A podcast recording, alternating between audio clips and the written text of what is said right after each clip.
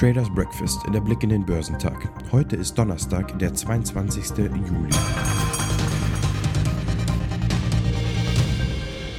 Der kleine Sommerblues, den die Börsen zu Wochenbeginn hatten, scheint überwunden.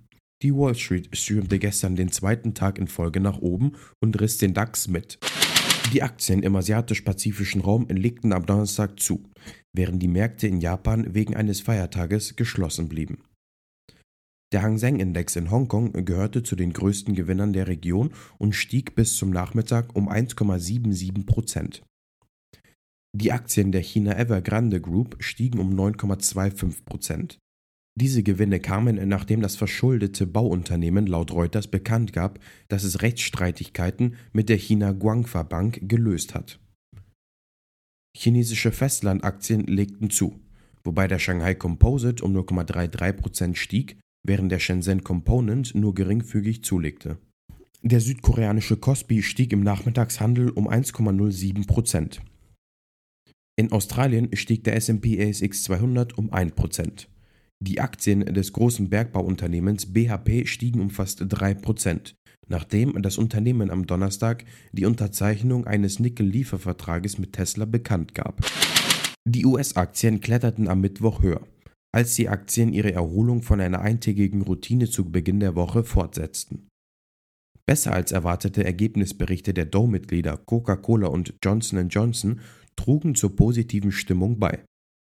Der Dow Jones stieg um 286 Punkte bzw. 0,83% auf 34.798. Er ist damit weniger als 1% von seinem Rekord entfernt. Der S&P 500 gewann 0,82% auf 4.358. Der Nasdaq Composite kletterte um 0,92% auf 14.631. Der Streaming-Riese Netflix hat mit seinen Serien und Filmen im zweiten Quartal so wenige neue Nutzer anlocken können wie noch nie zuvor in einem Vierteljahr. In den drei Monaten bis Ende Juni nahmen die weltweite Anzahl an Abonnenten lediglich um 1,5 Millionen auf insgesamt gut 209 Millionen zu, wie das Unternehmen am Dienstag nach US-Börsenschluss mitteilte. Auch die Prognose für das laufende Quartal fiel mit 3,5 Millionen Neukunden relativ mager aus. Der Streaming-Marktführer steht angesichts verschärfter Konkurrenz unter Druck und will nun in neue Märkte expandieren. Dass die Menschen nach der Pandemie die Lust am Streaming verlieren, glaubt Netflix-Chef Reed Hastings allerdings nicht. Die Wachstumsstory bleibt intakt, zumindest für die nächsten Jahre, sagte er bei einem Videointerview. Der Elektroautohersteller Tesla will seine Schnellladestationen auch für Elektrofahrzeuge anderer Hersteller zugänglich machen. Wir werden unsere Supercharger-Netzwerke später in diesem Jahr für andere EVs öffnen, sagte Firmenchef Elon Musk.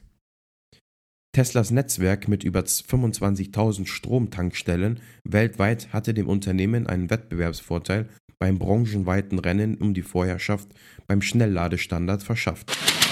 Top-Performer am Dow Jones waren Chevron, Boeing und Goldman Sachs. Im S&P 500 überzeugten Interpublic Group of Cos, Chipotle Mexican Grill und Norwegian Cruise Line am meisten. Im technologielastigen Nasdaq 100 legten ASML, Lam Research und Carl A. Tencor die beste Performance hin. Im Sog der freundlichen US-Börsen setzt auch der DAX seine Erholung fort.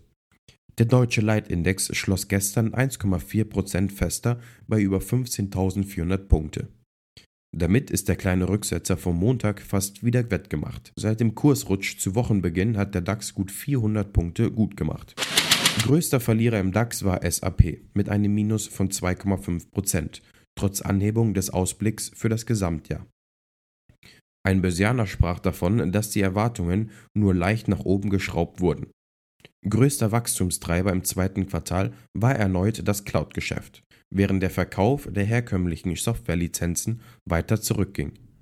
Im zweiten Quartal lag der Gesamtumsatz des DAX-Konzerns mit 6,7 Milliarden Euro 1% unter dem Vorjahreswert.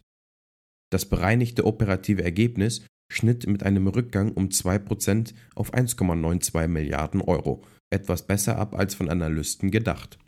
Der Labordienstleister und Pharmazulieferer Sartorius hat im ersten Halbjahr deutlich mehr verdient als im Vorjahr.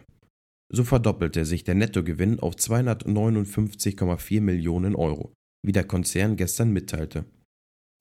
Der Umsatz stieg von gut einer Milliarde Euro auf rund 1,6 Milliarden Euro.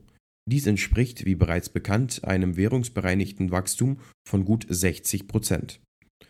Sartorius hatte bereits Anfang Juli vorläufige Daten für das erste Halbjahr vorgelegt und den Ausblick dank einer regen Nachfrage von Corona-Testherstellern und Impfstoffforschern erhöht. Top-Performer am DAX waren Siemens Energy, Deutsche Bank und MTU Area Engine. Heute wird das Verbrauchervertrauen für die Eurozone gemeldet. Die Europäische Zentralbank hält ihre Sitzung ab. Die Ergebnisse werden am frühen Nachmittag bekannt gegeben. In den USA werden neben den wöchentlichen Erstanträgen auf Arbeitslosenhilfe der Chicago Fed National Activity Index sowie die Verkäufe bestehender Häuser veröffentlicht. VW hält heute seine Hauptversammlung ab.